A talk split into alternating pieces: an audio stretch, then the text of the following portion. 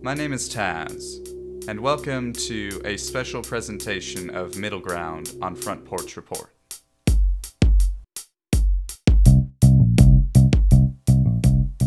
This week, I and my fiance Dorcas gave a presentation on bridging the cultural divide in front of a live audience. We discussed how being from different cultures affected the way that we relate to each other and the things that we are doing to love each other in spite of the differences that our cultures bring about in us. I hope you enjoy this special episode. Welcome to Middle Ground. The report is in.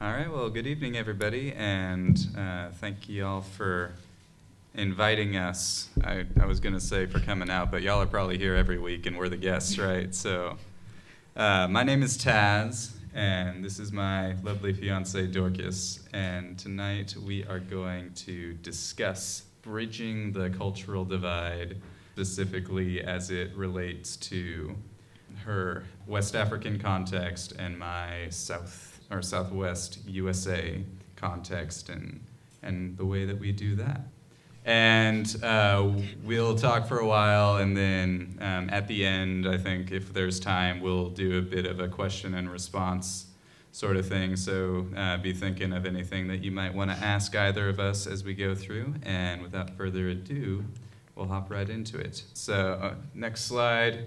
Like I said, my name is Taz, and I am from the Southwest USA. I was born in Albuquerque, New Mexico, and uh, the thing you got to know about New Mexico is that it's not just that desert you have to drive through on the way to Colorado to go skiing. I know some of y'all probably went skiing over spring break, and you know it's it's more than that. You see, because we have beauty and majesty, great tastes, and history.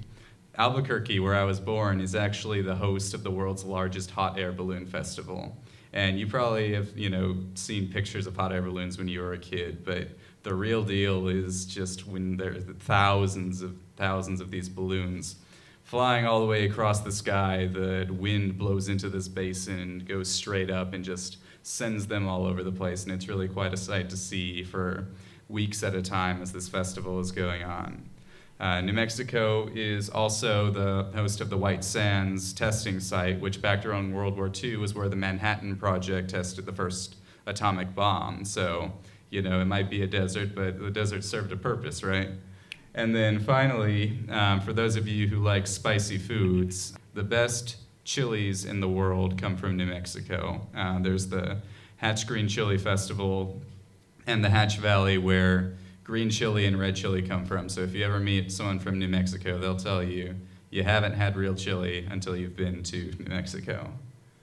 And then, obviously, I live in Texas right now, and I've been here for a good portion of my life and all over. I lived in Lubbock, in DFW area, all the way down to Harlingen in the uh, Rio Grande Valley. Um, and I don't have to talk up Texas too much. It kind of speaks for itself. You know, you got Six Flags, which, fun fact, if you didn't know, was named for the fact that there have been six different national flags over Texas since colonial times. First it was Spain, then France, then Mexico, then um, Texas declared independence, became its own country for a while. That's where the, the Alamo comes in.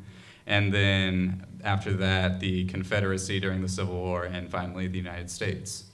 And so that's kind of my context, that's where I come from. And like I said, I've, I've lived kind of all throughout this area um, over the course of my life. So, Dorcas. Yes, so I'm from Burkina Faso, which is a country located in West Africa. And as you can see, well, it's a landlocked country. And uh, basically, Burkina Faso is a combination of two words in the Mooré and Jula uh, language, and it means land of upright people. And it was formerly named Upper Volta. It was also a French colony, and it gained its independence in 1960, which explains the French language as official language. So there are different tribes in Burkina Faso, and I am specifically from the Gurunsi tribe, and we represent about 5% of the population. And so when I was born, uh, a few months later, we moved to Togo, where I spent about nine years and a half, and then went to Kenya and came back to Burkina Faso. So although I am Burkinabe, I've only lived there about four years before coming to the United States in 2016. So. Yeah, and so fun fact, um, we actually both arrived in DFW at about the same time in 2016. I was going to TCU over in Fort Worth, and she came straight to DBU. And I studied nursing at TCU, and I am currently a nurse. I actually just came here from a 12 hour shift, so that's why I'm wearing scrubs and not something fancy like she is. Oh my God. yeah, so I am about to graduate with my Bachelor's of Science in Biology. Um, I have applied to a Master's of Public Health uh, at UNT Health and Science. I'm still waiting to hear back. But long-term goal is definitely medical school. Now, story time, I guess, of how we met. yeah, so, you know, that question people always ask, oh, how did you meet? Well, we actually have a really good how we met story. And it's biblical and godly and all of that. So back in January of 2019, we both signed up to go on a mission trip through the BSM and Go Now missions, which is the, the Texas Baptist College mission sending board. Uh, and we both signed up to go on a medical mission trip to Haiti. And the goal of this trip was going to be to set up these mobile medical clinics in different villages in Haiti, and people from different colleges would form the team, either pre med students or nursing students. And so I came as the representative from TCU, Dorcas was there as the representative from DBU and we met for the first time in a Burger King in the airport in, of Miami International Airport. And you know, when I first saw Dorcas, she stood out to me.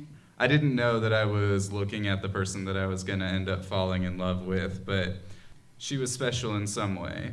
And so, over the course of the trip, we had a few conversations. Um, she asked me about my Myers Briggs type and I couldn't remember the letters exactly, but I could describe the personality.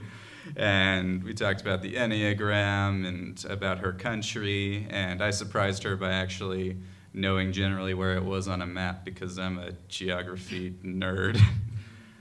and um, by the end of the week, we had made enough of a connection that um, I wanted to see her again. And being a good Baptist boy, I said, Hey, would you like to visit my church with me sometime? And she didn't believe that I actually meant to follow through with it, but um, I, I, lasted about a week after we got back, uh, looked up where DBU was, saw that it was only 30 minutes away, talked to my friends, said, You know what? I'm going to go for it. Um, I'm going to date this girl. And so I invited her to go to church with me, and as we were driving there, I said, Hey, would you like to go on a date with me after church? And so um, after the service, we went to Chipotle, and the rest is history. Uh, that April, we made it official boyfriend, girlfriend, and then last July, July 12th, I popped the question, and she said, Oui. So, this is definitely my favorite story, you know, personally. um, so now we're gonna dive into um, similarities and differences that we've noticed with ourselves, and we want to emphasize the fact that you know it is based on our experience, and we are not in any way a stereotype of uh, each other culture. For um, example, um, I'm a pretty bad Texan. I don't even have a pair of cowboy boots, so for, for you Texans in the room, the things that I say about you know, my culture might not resonate totally with you, but we are influenced by our culture, even if we uh, rebel against it in some places. Mm-hmm. Um, so the first point we wanted to point out is hospitality. In Burkina Faso, people can just drop by by your house without announcing, and you kind of like have to host them, meet their needs, without having them to ask for it. Um, and, you know, basically, if we talk about food, for example, you just offer, you don't ask if they want to, because that can be perceived as rude or you not wanting them to say that they want it. And for me growing up, hospitality was also important, but the emphasis was a little different because my family wanted people to feel as at home as possible whenever they would visit our house, and part of that was that they would feel comfortable to ask for things, or even you know once they'd been over a couple of times to say, "Hey, if you want a snack, you can go into our pantry, or you can go to the fridge and grab something." And the goal was for them to feel comfortable, welcome, and as if they were in their own home. And then also, in contrast to Burkina, whenever people come over, it's usually not a spontaneous occurrence. It's usually planned, and there's usually some kind of a purpose or a plan behind their visit. So it's not just happening randomly. Mm-hmm. And so it's definitely important in both cultures, and especially for like our families and our parents, uh, but it is expressed differently. And one of the ways that we plan to sort of combine those two ethoses into, into our own marriage once we get married is that we're going to tailor our hospitality and our response to the expectations of the people that are coming. So if it's someone who is more used to Dorcas's way of hospitality, then we will pursue that. And if it's someone that is more used to mine, then, then we'll do that as well and recognize that it's not um, necessarily better one way or the other, but it's just how do we best love the people that we are being hospitable towards. Mm-hmm. So the second point that we uh, wanted to talk about is public versus private behavior and what's appropriate, I guess. yeah, yeah, so for my family growing up, we were generally very consistent in our public and private behavior. So if something was inappropriate to do in public, then it was also inappropriate to do in private. And if it was something that we were okay doing in private, very rarely would my parents scold us saying, oh, people can see you, people are watching. My brother and I um, are really close, and we would often you know, wrestle with each other, horseplay, just mess around. And um, we would do that in private, we would do that in public. And my parents were very free with allowing us to do that unless we were being actively disruptive during like a presentation or a quiet time or if we were like getting in someone's way or in, infringing on their personal space. And so what other people thought of us as a family was very much a secondary concern whenever we were out in public. Mm-hmm. And so, in contrast to him, I tend to be a very private person, and there are definitely some um, behaviors that I, unless we're close, I wouldn't display in public. And I definitely try to avoid things that might bring shame to my family. Basically, reputation is very important. And that idea of bringing shame to your family also speaks well to the next point that we have, which is individualism and collectivism. So, how does that relate in your culture? Mm-hmm. I would definitely describe myself as being halfway individual and collectivist, but when it comes to Burkina Faso specifically, it is definitely a collectivist society in that there is a lot of dependence on the group and on the family and the welfare of the group sometimes surpa- well most of the time surpasses the welfare of the individual anything that you do will reflect on your group, either like your nationality, your tribe. Meanwhile, here in Texas, we're the Lone Star State, and we, there's a real big emphasis on that individualism, and it kind of emphasizes itself in t- two different ways. There's the you can't tell me what to do aspect of it, and then there's the I rely on myself aspect of it. So you can't tell me what to do because I have freedoms as an individual. Um, I shouldn't be boxed in by societal expectations or even by you know what the government thinks in many cases. And then the uh, I rely on myself part is I don't necessarily think that there's a think of the social fabric around me all the time. I don't want to be a beggar. I don't want people to have to give up stuff for me. And so that's where the individualism of America and especially the American South kind of comes in. And that doesn't mean that everybody follows that to a T. Obviously, in a family, there's support for each other, and you care about what people who are close to you think. There's peer pressure that exists, but it's definitely an ideal that's emphasized in, in America in a way that it definitely isn't in a lot of other countries. Mm-hmm. next point would be the notion of time.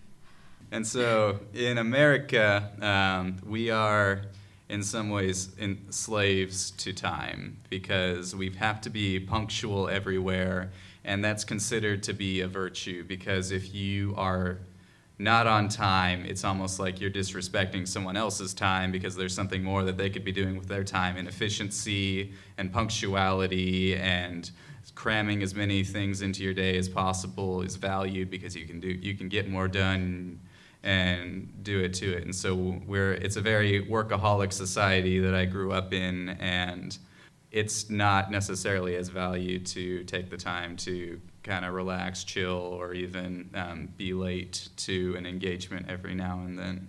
Yeah, in contrast to that, uh, I'm sure you've heard of African time, which is an expression that denotes the idea that you know people are relaxed with their time, and obviously that leads with tardiness um, to events and different meetings, and that's definitely something that Burkina Faso struggles with.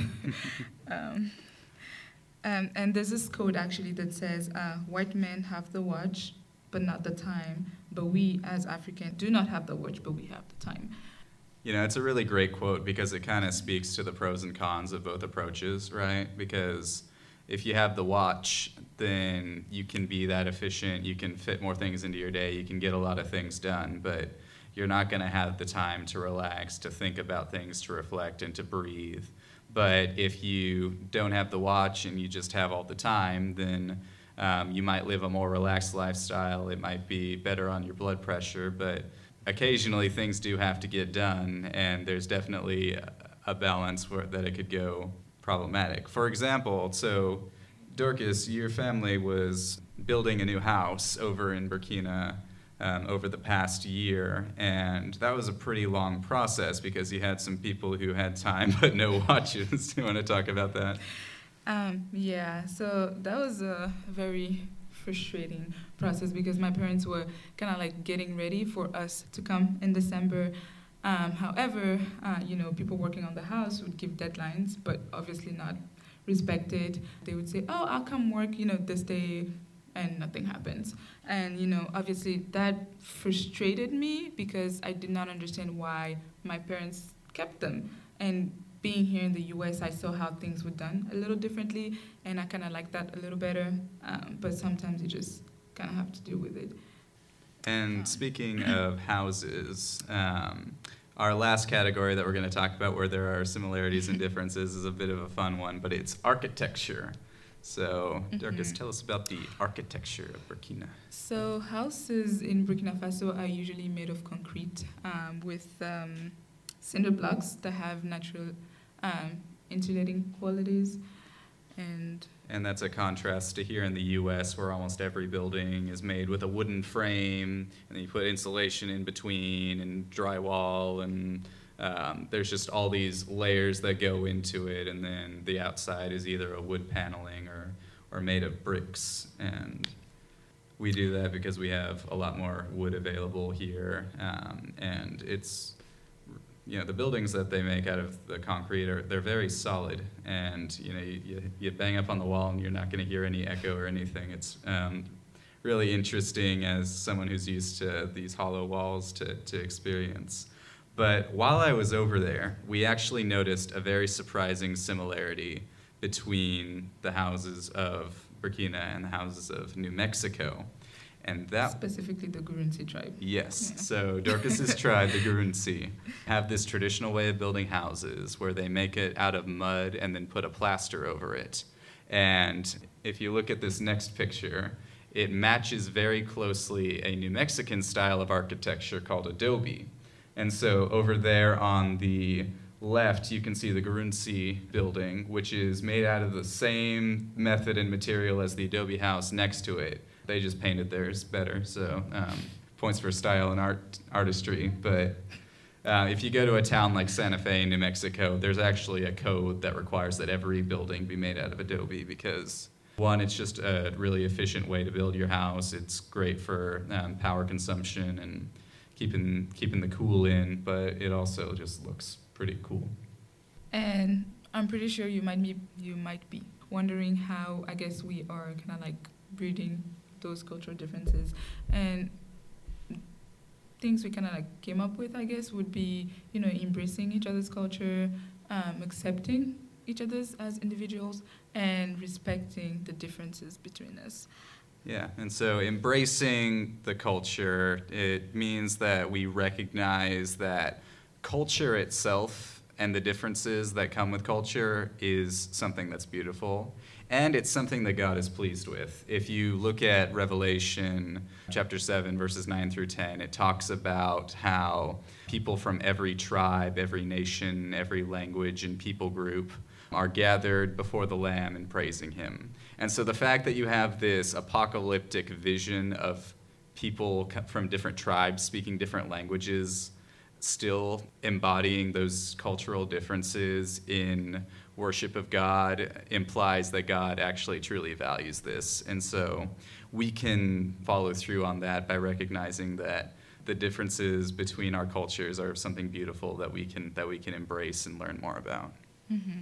And when it comes to accepting each other as individuals, we want to emphasize the fact that although we come with our culture and our background, we are not stereotypes of these, and you know, each person is different and unique in its own way. And when it comes to respect, it's not because you're familiar with a culture that it is superior to a different one definitely I saw that Taz respected me, my family, when he came actually to Burkina Faso in December. And um, it is a poor country, unfortunately. And I'm pretty sure he saw things that was, you know, unfamiliar, but he didn't condescend it in any ways. So, um, like I said, uh, he came to Burkina Faso, and I'm very grateful that he was able to make the, tr- the trip. We were able to unite ourselves in front of the elders. Um, and so he got to discover where I'm from, my home, and technically we're married, but not really at the same time. so, yeah, um, back this January, uh, we had the blessing of being able to go over to Burkina together. I spent about two weeks with her family and got to experience a lot of, of what it has to offer. But the highlight of the trip for sure was the traditional wedding, which is in many ways for African Christians a, a celebration of the engagement. And so on that day, we all got together with people from her church and we drove out to her father's village. And when we got there, they assembled the entire village and the elders and um, I went before them and through a series of translators because we had to have someone who spoke French and English and then French and um, whatever the, what's the Gurunsi language? Lille. Lille.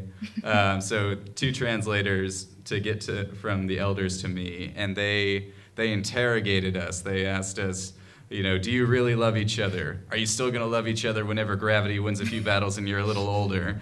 Or are you still going to love each other if he gets sick or um, if she's not going to be able to make money? And we answered yes to all of those. And they said, well, how is that going to be possible? And we said, uh, because God is giving us the grace to, to love each other and to make this promise to each other. And then came the, the part for the, the dowry or the bride price, which um, I have to emphasize it's symbolic. I, um, I do not own this woman.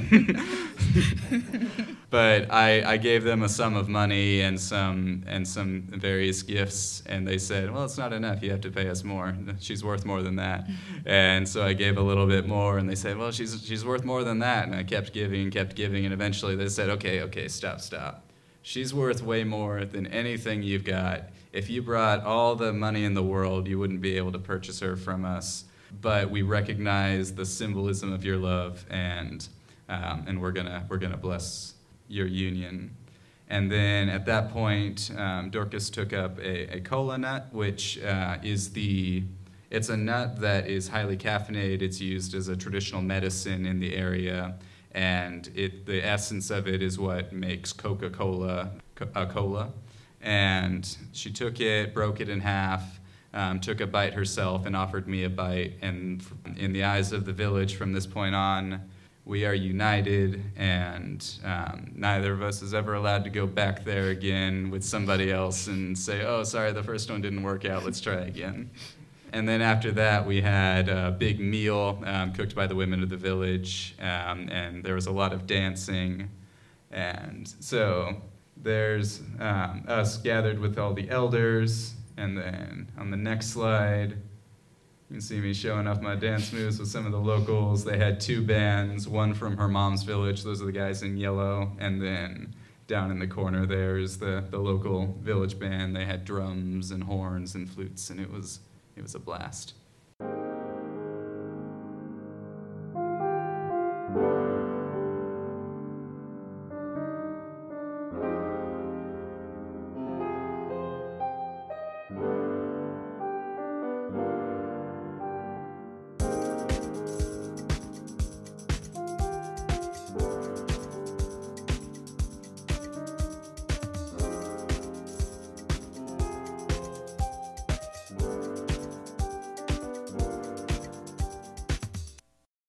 That's our that's our talk, and like I said at the beginning, if any of you have any questions, we'll move into a question and response time now.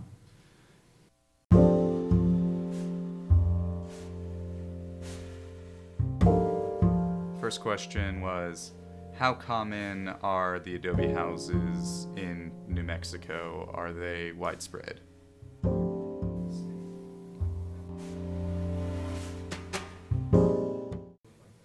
So, like I said, in in Santa Fe specifically, which is a uh, the capital, a pretty major city, there's an ordinance that requires every building to be in that style. In the town where my mom grew up, which is Socorro, it's a it's a smaller town. I'd say get 25% of the buildings are made out of adobe. It was the traditional architecture of the Native Americans that lived there. And it just it works really well in a hot climate because the the insulation abilities are really good. You use less power to air condition and all that. So it's a cool fact that that system, which works so well, was you know they came to it independently of each other. These two tribal groups from across the ocean.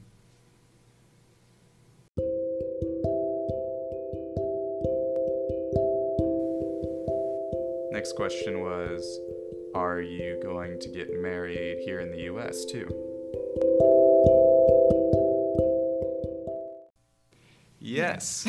Yes, we will. Um, May 23rd, it's going to be in Denton. So, mhm. Be praying.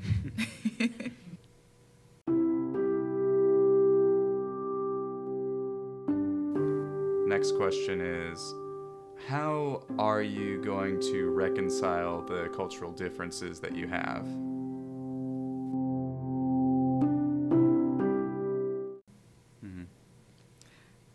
Lots and lots of communication. We're actually going through some counseling right now with an African pastor who's been in the U.S. for years and years, and he's his goal is to kind of point out area areas of cultural blind spots we might have to just make sure that we address everything beforehand and in areas where we were raised differently or we talk about it and we come to a decision together on what we think would be best. And like I was mentioning with the hospitality thing, sometimes what's best isn't necessarily the same all the time. It might depend on the context we find ourselves in or on, on what um, the other people may find appropriate. Mhm. And it's definitely important to kind of like put forth your our expectations Mhm. um, when it comes to you know those different issues or things that might come up in the future. Yeah, something that might mm-hmm. be considered really important for manliness or womanliness in one culture might not be as big of an expectation in another. And so it's a combination of expressing an expectation and then working together to find out whether that's something that's reasonable to expect of the other person and where we can compromise for the sake of, you know, greater unity and building our own family.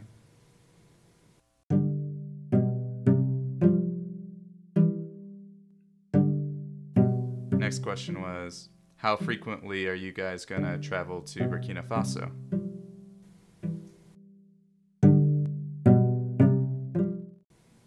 I mean, as often as we're able to. Um, it's so minimum once a year, and potentially a couple more times than that. And then uh, we have we have an ultimate um, dream off in the distance. You want to tell them about that, Dorcas? Yes. So, long term goal, we do want to open a clinic um, in Burkina Faso. So, kind of like uh, be able to work here, but also kind of like invest there to help out with the populations. And yeah, hopefully Yeah. we'll get there one day. And so if that happens, we might end up spending more time in Burkina than in the U.S. and be it'd be more a question of how often do we visit my family and stuff. But we'll be we'll be praying about that and hoping for the opportunity to make it a reality.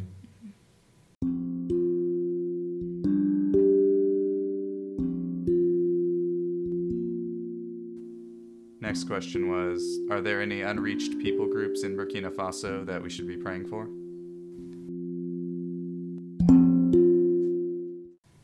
One group that could probably use some prayer would probably be the, the Fulani people, I believe, because one, they're a majority Muslim group, and two, they're primarily nomadic herds people. And in the current climate over there, there's um, instability and terrorism, and so while I was there, we would often come to a street corner, and um, her dad would point out and say, "Oh, those are some um, Fulani children who are refugees in the city because um, the place where they were up north became unsafe for them." And so they could use prayer both for safety and also for being reached with the gospel.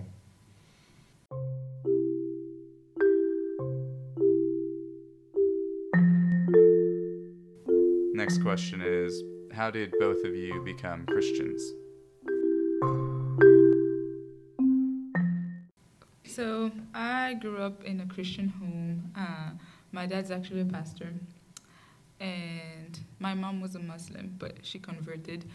Um, and one time, um, my main pastor in Burkina Faso, he uh, was just preaching, and he asked if someone like, if you haven't received Christ, you know, you should come forth and do that. And that day, I was actually pretty shy. I'm, I'm still shy, but um, I did not want to go forth. But uh, he kind of like saw me hesitating, and he actually called me out in front of the whole church. and I was like, oh no. but um, that's basically how I got to, you know, got to know the Lord. Um, so later on, he kind of like pulled me apart and made sure I understood what co- what I was getting into, I guess, and like the commitment I was taking. So that's pretty much it. Um, I professed faith and was baptized at a pretty young age when I was about eight years old, I think.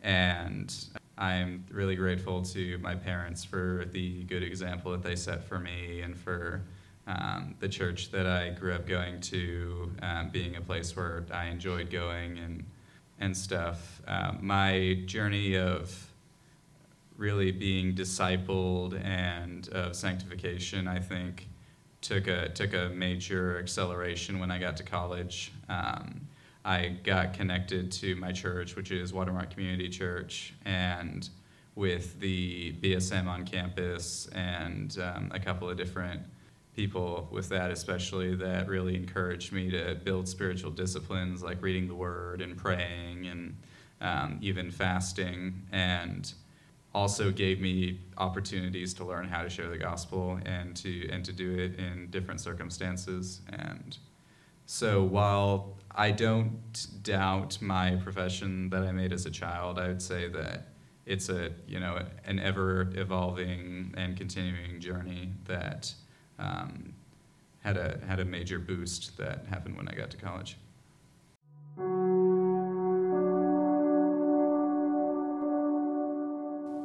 And the final question is Have there been any cultural challenges that y'all have experienced already and have had to deal with? With regard to the hospitality thing, there was a little bit of an interesting thing regarding her expectations of how hospitality should be done compared to how my family likes to present hospitality.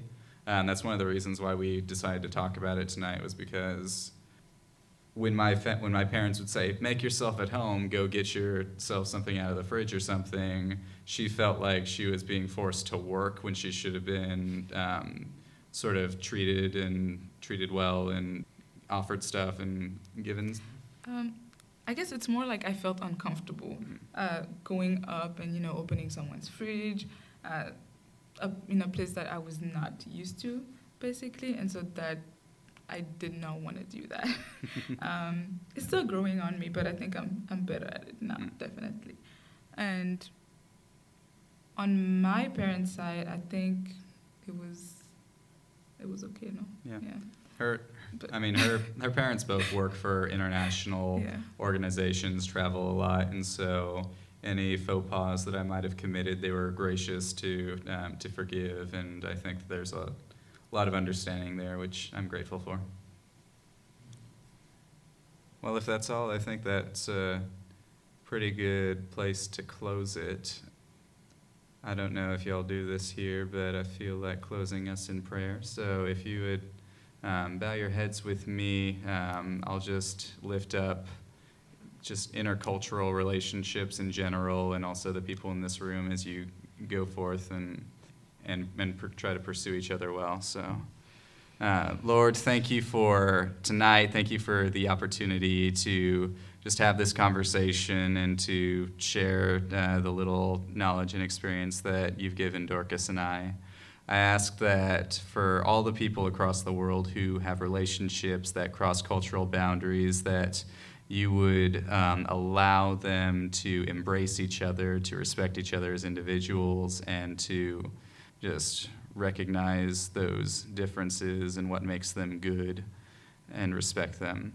Lord, I ask that for everyone in this room, in all of their relationships, that you would bring harmony and greater unity in your name, and that you would allow your gospel to be shared amongst um, the myriad peoples and tribes and tongues that are on the earth, so that one day we can all be in that great crowd praising your name together. In your name I pray. Amen.